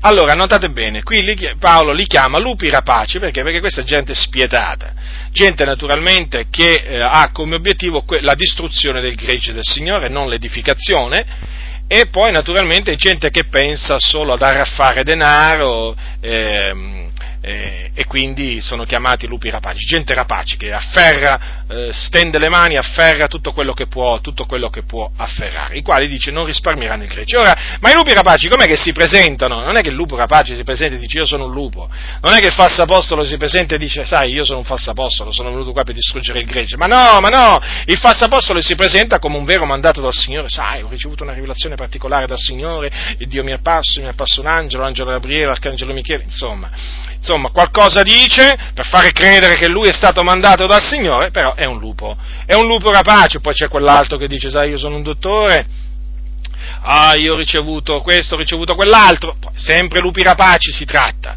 poi non parliamo naturalmente dei falsi profeti, che anche quelli sono lupi rapaci, quelli naturalmente si presentano dicendo di avere delle particolari rivelazioni e poi naturalmente quello che loro si propongono è quello di estorcere denaro, di diventare ricchi. E questo è evidente, è evidente, non gli interessa niente a questi del popolo del Signore. Allora dice io so che dopo la mia potenza entreranno fra voi dei lupi rapaci. Come vengono i lupi rapaci? Travestiti da pecora. Travestiti da pecora, sì, travestiti che quando si incontrano, di primo acchitto, oh, ecco una pecora del Signore. Però cosa succede? Succede che eh, quando si cominciano a sentire parlare e ad agire, beh, si capisce che questi di pecora non hanno niente. Questi sono dei lupi rapaci. Che bisogna fare con i lupi rapaci? Che fa un pastore quando vede arrivare il lupo rapace vicino al suo gregge? Prende il bastone, eh? E prende il bastone e va in difesa del gregge. Eh, il, e il lupo se la dà a gambe naturalmente quando c'è un vero pastore lì, perché se c'è un mercenario arriva il lupo e distrugge il gregge. Allora chiaramente questa esortazione dell'Apostolo Paolo ha lo scopo di fare capire, di fare capire che cosa bisogna fare nei confronti dei lupi rapaci. Eh, bisogna suonare la tromba. Quando arriva un lupo in mezzo al gregge, eh, non è che, non è che eh, uno può pensare adesso me ne vado in cameretta, vado a pregare il Signore che allontana il lupo. No, no, no, no, tu devi affrontare il lupo, pastore. Tu anziano, tu ti devi levare e affrontare il lupo, resistergli in faccia, sgridarlo affinché lui scappi, perché sennò quello distrugge il gregge. Hai capito cosa bisogna fare? Non bisogna dire ci penserà il Signore. Il Signore non manda un angelo a cacciare via il lupo. Il Signore ha costituito te a pascere gregge, il gregge del Signore e tu devi mettere in fuga il lupo. Tu lo devi mettere in fuga il lupo. Eh. Quindi, e poi l'Apostolo Paolo, naturalmente, a proposito, a proposito, a proposito di lupi rapaci, eh, vi ricordo che, dato che qui eh, naturalmente Paolo parlò, parlò agli, agli, anziani della chiesa di Efeso, che quando Gesù, quando Gesù apparve all'angelo della, a, a, Giovanni e gli, gli, disse, sapete, di scrivere alle sette chiese, no? agli angeli delle sette chiese, tra questi angeli delle sette chiese c'era pure quello di Efeso, no? della chiesa di Efeso. Ascoltate che cosa, ascoltate che cosa Gesù eh, dice, dice. Allora, io conosco all'angelo della chiesa di Efeso, quindi al conduttore, all'anziano. Io conosco, capitolo 2 dell'Apocalisse, versetto 2, io conosco le tue opere, la tua fatica e la tua costanza e che non puoi sopportare i malvagi hai messo alla prova quelli che si chiamano apostoli. E non lo sono, e li hai trovati mendaci! Notate, notate che cosa aveva fatto quell'anziano. Non, quell'anziano aveva un buon sentimento, non poteva sopportare i malvagi. Pure io non li sopporto i malvagi. Non sopporto. Io non sopporto i malvagi, i furbi, gli ambigui, i doppi, non li sopporto. Allora, l'anziano della chiesa di Efeso non sopportava i malvagi. Che cosa aveva fatto? Aveva messo alla prova quelli che si chiamavano apostoli. Eh sì, perché c'erano alcuni che si facevano chiamare apostoli, però non lo erano questi apostoli, erano lupi rapaci. Infatti li ha trovati mendaci. Vedete dunque come si fanno a riconoscere Come si fanno a riconoscere, diciamo, i falsi apostoli? Eh, l'abbiamo visto, mettendoli alla prova, metteteli alla prova, metteteli alla prova, devono essere messi alla prova.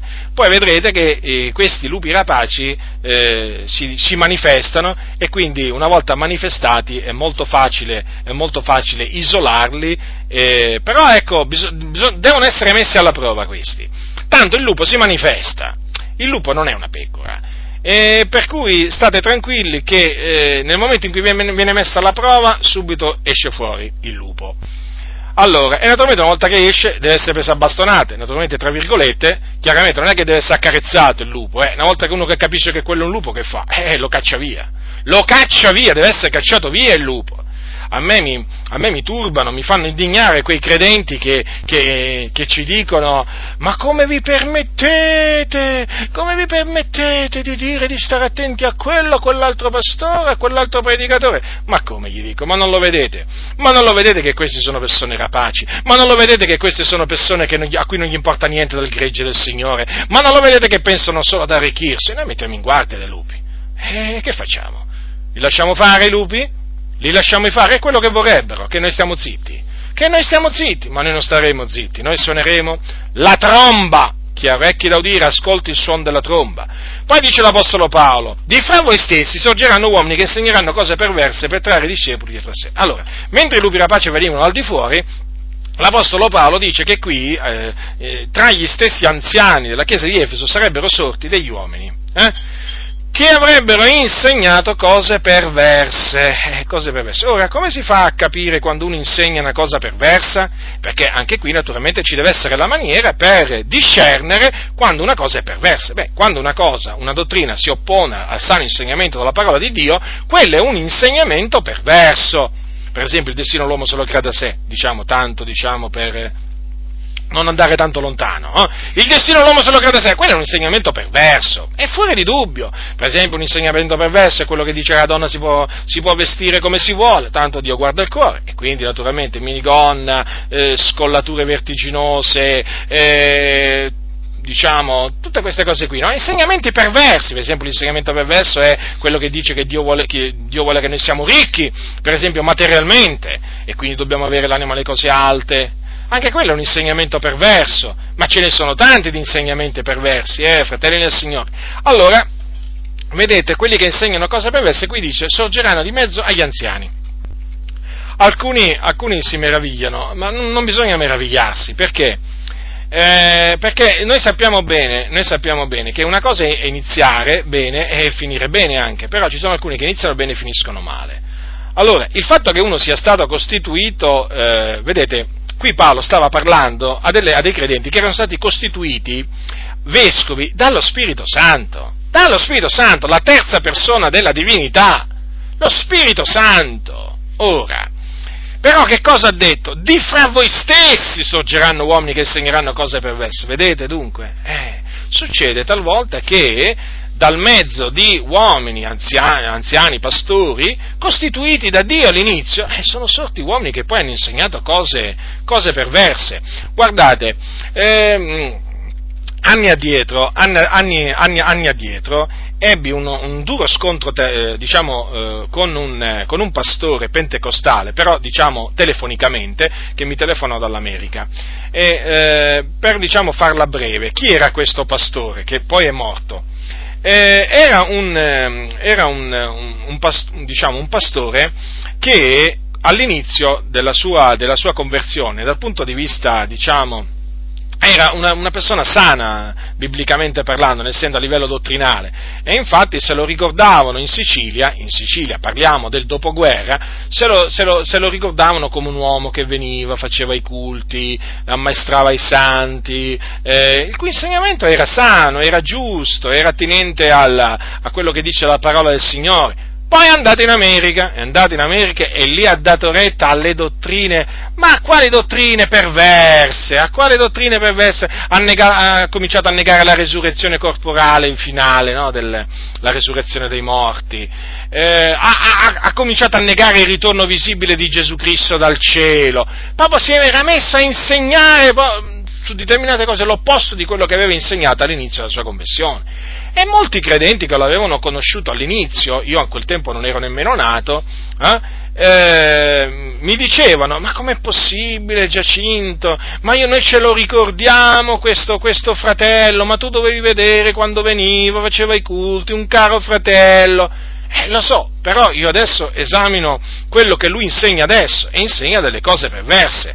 E quindi, siccome che lui sapeva che io ero figlio di uno di quei credenti che a quel tempo si era convertito in Sicilia, naturalmente una sera mi telefonò e non fu, non fu molto tempo prima che morisse, ed ebbi un duro scontro con lui, un duro scontro, lo ammonì severamente, perché, eh, perché si era messo a insegnare cose perverse. Perché vi ho menzionato questo, questo esempio? Perché in effetti eh, può capitare e capita che degli uomini inizialmente costituiti dallo Spirito Santo a pascere il gregge del Signore poi a un certo punto fanno spazio al diavolo e cominciano a insegnare cose perverse per trarre discepoli dietro sé. Anche questi vanno ammoniti, vanno ripresi, vanno subito allontanati dal gregge del Signore perché portano dei danni enormi, dei danni enormi. Quindi non ci si deve meravigliare, fratelli nel Signore, si deve reagire, non meravigliare, ci, si deve reagire immediatamente e appunto ammonire costoro e allontanarli. Perciò, ecco, vedete, a questo punto l'Apostolo Paolo dice vegliate, quindi state in guardia, ricordandovi che per lo spazio di tre anni e notte e giorno non ho cessato di ammonire ciascuno con lacrime. Vedete ancora una volta le lacrime? Paolo ammoniva, tre anni, pensate, notte e giorno quanto ammaestrava eh, i santi l'Apostolo, l'Apostolo Paolo, eh, notte e giorno. Alcuni, alcuni non potrebbero stare ad ascoltare l'Apostolo Paolo oggi, non potrebbero si stancano già dopo 20 minuti che hanno ascoltato una predicazione, però è anche vero questo, ci sono certe predicazioni veramente, ci sono, certe, ci sono alcuni che predicano veramente, che quando predicano ti fanno dormire nel vero senso della parola e quindi veramente 20 minuti sono anche troppi, eh, è vero, è vero, in effetti, in effetti anch'io ho fatica ad ascoltare alcuni che parlano solo per 20 minuti, pensate se si mettono a parlare due ore che cosa succede? Che cosa succede? Però voglio dire, chiaramente l'Apostolo Paolo non era uno che faceva dormire quando, quando predicava, ma sono sicuro, quando ammaestrava i santi, ma sono sicuro che molti non, non, lo, non, lo, sopporterebbero, se Paolo fosse in vita non lo sopporterebbero, perché mm, lo definirebbero noioso, esagerato, severo, rigoroso, eh, legalista e, e insomma in tante, in tante altre maniere. E, e, poi uno che parla sempre del Signore, dalla mattina alla sera, e insomma non è possibile eh, e l'Apostolo Paolo non si stancava, eh, dalla mattina alla sera, eh, non c'aveva orario praticamente, e lui ammoniva, ammoniva, ammoniva, ammaestrava in ogni sapienza i santi per presentarli, per presentarli uomini perfetti in Cristo davanti, davanti, a Dio. Perché lui ammoniva del continuo, ammaestrava del continuo, scongiurava? Ma perché il suo desiderio era quello veramente, era il perfezionamento dei santi, il perfezionamento dei santi e parlava per ore, eh, l'Apostolo Paolo, parlava per ore. E oggigiorno alcuni non potrebbero, non potrebbero eh, ascoltare Paolo perché, per un semplice motivo, perché non sopportano la sana dottrina. Molto semplice. Se uno la sana dottrina l'accetta, allora anche se uno gli parla per tre ore della sana dottrina, tranquilli che quello non gli succede niente, però se uno non sopporta la sana dottrina, anche dopo cinque minuti si stanca. Si stanca perché? Perché non sopporta la sana dottrina. Paolo predicava la sana dottrina non è che predicava una dottrina malsana, la dottrina malsana la predicavano altri. Dunque Paolo ammoniva con lacrime, sempre perché, lo ripeto, lui era mosso da vivo affetto per i santi. Quale affetto aveva per i santi? Era pronto a dare la sua vita Paolo e i suoi collaboratori, pensate, nel, nel, loro affetto verso i santi, erano proprio disposti a dare, a dare, la loro vita per i santi. C'è un'espressione che, mh, mm, eh, che lui dice ai santi che scrive ai Tessalonicesi, prendete Tessalonicesi, al capitolo, al capitolo 1, no, al capitolo 2, scusate, allora, guardate che cosa dice l'Apostolo Paolo, capitolo 2 di Prima Tessalonicesi, dal versetto 8. Così nel nostro grande affetto per noi eravamo disposti a darvi non soltanto l'Evangelo di Dio, ma anche le nostre proprie vite, tanto ci eravate divenuti cari. Vedete? Vedete quanto erano preziosi i santi per gli apostoli, tanto veramente che gli apostoli erano disposti a dare la loro vita, perché gli apostoli servivano la fratellanza, non andavano per essere serviti, ma per servire. Certo che poi venivano serviti, ma d'altronde come hai fatto così ti sarà fatto. Eh? Se tu servi la fratellanza, poi la fratellanza servirà a te, ma se tu vuoi signoreggiare la fratellanza, eh, è un altro discorso. Fai, fai ciò che è male agli occhi del Signore, perché il Signore non chiama, non chiama nessuno a signoreggiare sul suo popolo. Ora dice, mm, ecco appunto, ricollegandomi appunto, ritornando all'affetto, vedete quale grande affetto eh, avevano gli apostoli, da imitare, da imitare, questo affetto veramente verso i santi deve essere imitato. E ora vi raccomando a Dio, e certo, perché l'Apostolo Paolo stava per andarsene, stava per dipartirsi, e allora cosa gli rimaneva da fare eh, se non raccomandare quei, quei fratelli, quegli anziani, a Dio, alla parola della sua grazia, a Lui che può edificarvi e darvi l'eredità con tutti i santificati.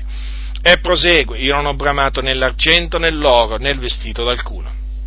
Eh sì, eh sì perché Paolo non era un uomo, non era un uomo rapace, non era un uomo, un uomo rapace, era un uomo delle, che era contento delle cose che aveva, non amava il denaro e quindi non lo bramava proprio né l'argento né l'oro né il vestito d'alcuno. E poi prosegue, voi stessi sapete che queste mani hanno provveduto ai bisogni miei di coloro che erano meco sì, perché l'Apostolo Paolo non sempre fece uso del suo, eh, del suo, diritto nell'Evangelo, ci furono città in cui lui predicò l'Evangelo ma non fece uso di questo diritto, cioè praticamente non visse dell'Evangelo per una decisione sua.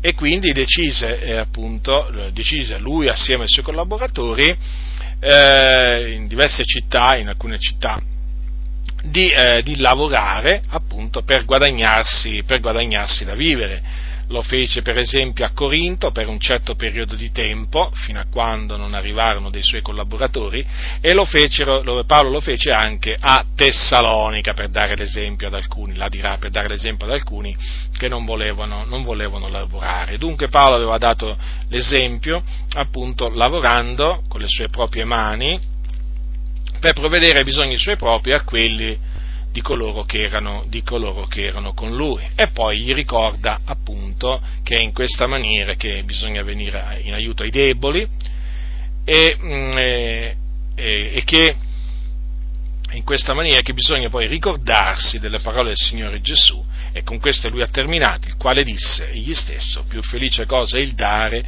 che il ricevere, questo vedete una, sono delle parole di Gesù che non sono menzionate, perché qualcuno potrebbe dire, ma dov'è che sono menzionate queste in Matteo, Marco, Luca e Giovanni? Non sono menzionate da nessuna parte. Sono menzionate solo qui nel libro degli Atti degli Apostoli e fu Paolo a menzionarle. Eh, ricordatevi sempre che Paolo ricevette l'Evangelo per rivelazione di Gesù Cristo. Quindi eh, queste sono parole attribuite a Gesù che Gesù ha veramente, veramente dette e quindi noi le, le, accettiamo come parole di Gesù Cristo. Che cosa ha detto Gesù? Più felice cosa il dare che ricevere.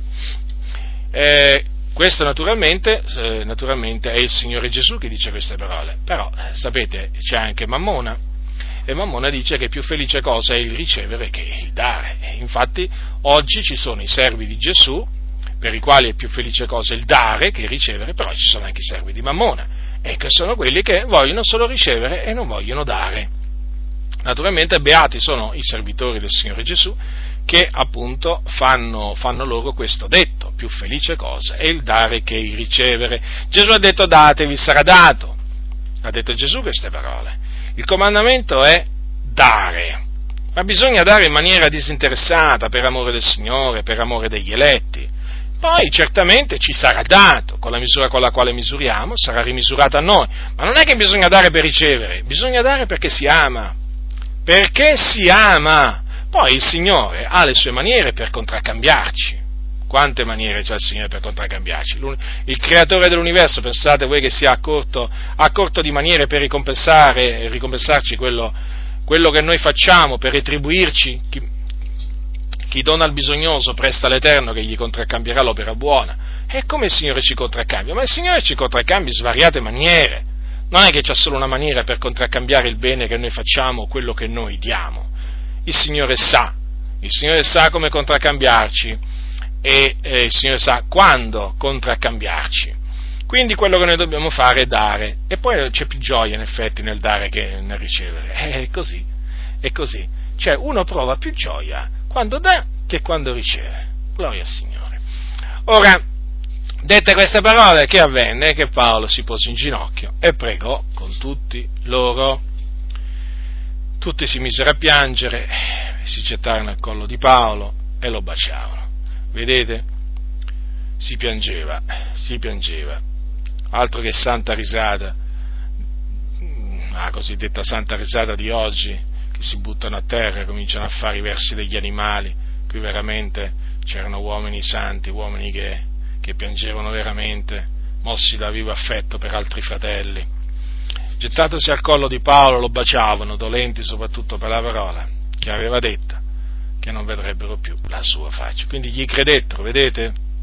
Gli credettero, presero seriamente quelle parole che Paolo gli aveva detto e l'accompagnarono alla nave. E così Paolo li lasciò e proseguì il suo viaggio verso Gerusalemme, dove voi, dove voi poi sapete, prima andò a Cesarea naturalmente, o comunque prima anche in altri posti, e poi eh, a Cesarea, dove ci fu appunto la, la, la predizione del profeta Agabo, e poi andò a Gerusalemme, dove naturalmente fu arrestato, fu arrestato e fu vicino alla morte, ma il Signore lo scampò tramite i soldati romani e poi naturalmente nelle mani dei soldati romani lui si dovette difendere diverse volte fino a che dalle accuse dei giudei, dalle accuse ingiuste, poi lui fece appello a Cesare, voi sapete che eh, diciamo, accettarono il suo appello e lo mandarono a Cesare a Roma dove naturalmente poi lui andò. Ora, eh, questo, questo, discorso del, dell'Apostolo Paolo ho ritenuto, diciamo, mio dovere commentarvelo, spiegarvelo, perché, eh, come vi ho detto all'inizio, lo reputo un discorso molto importante, l'ho letto spesso, mi è sempre piaciuto, mi è sempre stato di grande, di grande conforto, di grande ammaestramento questo discorso che l'Apostolo Paolo fece fece agli anziani della chiesa di Efeso e quindi ho voluto, ho voluto rendervi partecipi appunto, rendervi partecipi di quello, eh, di quello che io ho eh, appreso eh, da, questo, da, questo, da, questo, discorso. Naturalmente in questo discorso ci sono, ci sono diverse, cose, diverse cose, alcune naturalmente riguardano solo i vescovi, coloro che sono preposti preposti a pascere la Chiesa di Dio, però ci sono diciamo, eh, diverse cose, diverse cose eh, che riguardano qualsiasi credente, perché ci sono dei principi, ci sono dei concetti che naturalmente ogni credente deve fare, deve fare proprio, a cui deve prestare, deve prestare attenzione. Quindi, fratelli nel Signore, soprattutto naturalmente quelli che sono quelli che, mm, quelli che, di voi siete anziani, siete conduttori di chiese, prestate molta attenzione a, questa, a questo discorso dell'Apostolo Paolo, perché, perché, è di fondamentale importanza per chi è stato costituito dallo Spirito Santo a pascere la Chiesa di Dio, mettere in pratica, proprio mettere in pratica eh, le cose che Paolo ha detto, ha detto ai, ai, agli anziani di fare. Eh, vedete Paolo si preoccupava, si, cioè si preoccupava, aveva a cuore il gregge del Signore e avvertiva, lo ribadisco, avvertiva da, dalla presenza dei lupi. Paolo sapeva che esistevano dei lupi, oggi pare che alcuni credenti non sanno che esistono i lupi, come i lupi esistono nella, nel regno animale. Guardate che i lupi esistono nel, nel, nel regno spirituale, eh? non è che esistono solo pecore, eh? agnellini, esistono anche, esistono anche lupi. Eh, i lupi, i lupi sbranano le pecore, eh? Non è che il lupo quando si avvicina alle pecore gli fa del bene, eh? il lupo gli fa del male. È proprio nel, nell'indole del lupo, eh? quello di fare del male alla, alla pecorella. E quindi vedete l'Apostolo Paolo per l'ennesima volta ha dimostrato quanto lui ci tenesse al popolo del Signore, perché ha detto agli anziani di stare attenti stare attenti, li ha avvertiti di quello che sarebbe successo e che poi è avvenuto. Avete visto, no? Nella chiesa di Efeso c'erano alcuni che si dicevano apostoli, non lo erano. E ancora oggi è la stessa cosa, ancora oggi è la stessa cosa. E dai lupi, e dai lupi bisogna, guardarsi e bisogna esortare gli altri a guardarsi da essi, facendo i nomi dei lupi, perché i lupi hanno nome e cognome, come ce l'hanno le pecore, i nomi e cognomi, così ce l'hanno anche i lupi. È bene mettere in guardia da questi lupi spietati sono veramente spietati. Quando io penso che ci sono famiglie intere gettate nell'astrico veramente da questa gente, veramente, dalla rapacità di queste persone, famiglie sfruttate, sfruttate veramente fino all'inverosimile, di cui si sono approfittati fino all'inverosimile. Questi, questi lupi, ma come si fa? Ma come si fa a non essere presi da, da rabbia? Come si fa a non prendere il corno e subito veramente suonarlo? Bisogna essere veramente eh, ciechi, bisogna essere veramente ciechi per non imboccare il corno e non mettersi a suonare veramente affinché il popolo presti attenzione al suono, della, al suono del corno, della tromba. Quindi, fratelli nel Signore, ecco vi diciamo esposto in maniera seppur breve il discorso di Paolo ai, agli anziani della Chiesa di Efeso. La grazia del Signore nostro Gesù Cristo sia con tutti coloro che lo amano con purità incorrotta.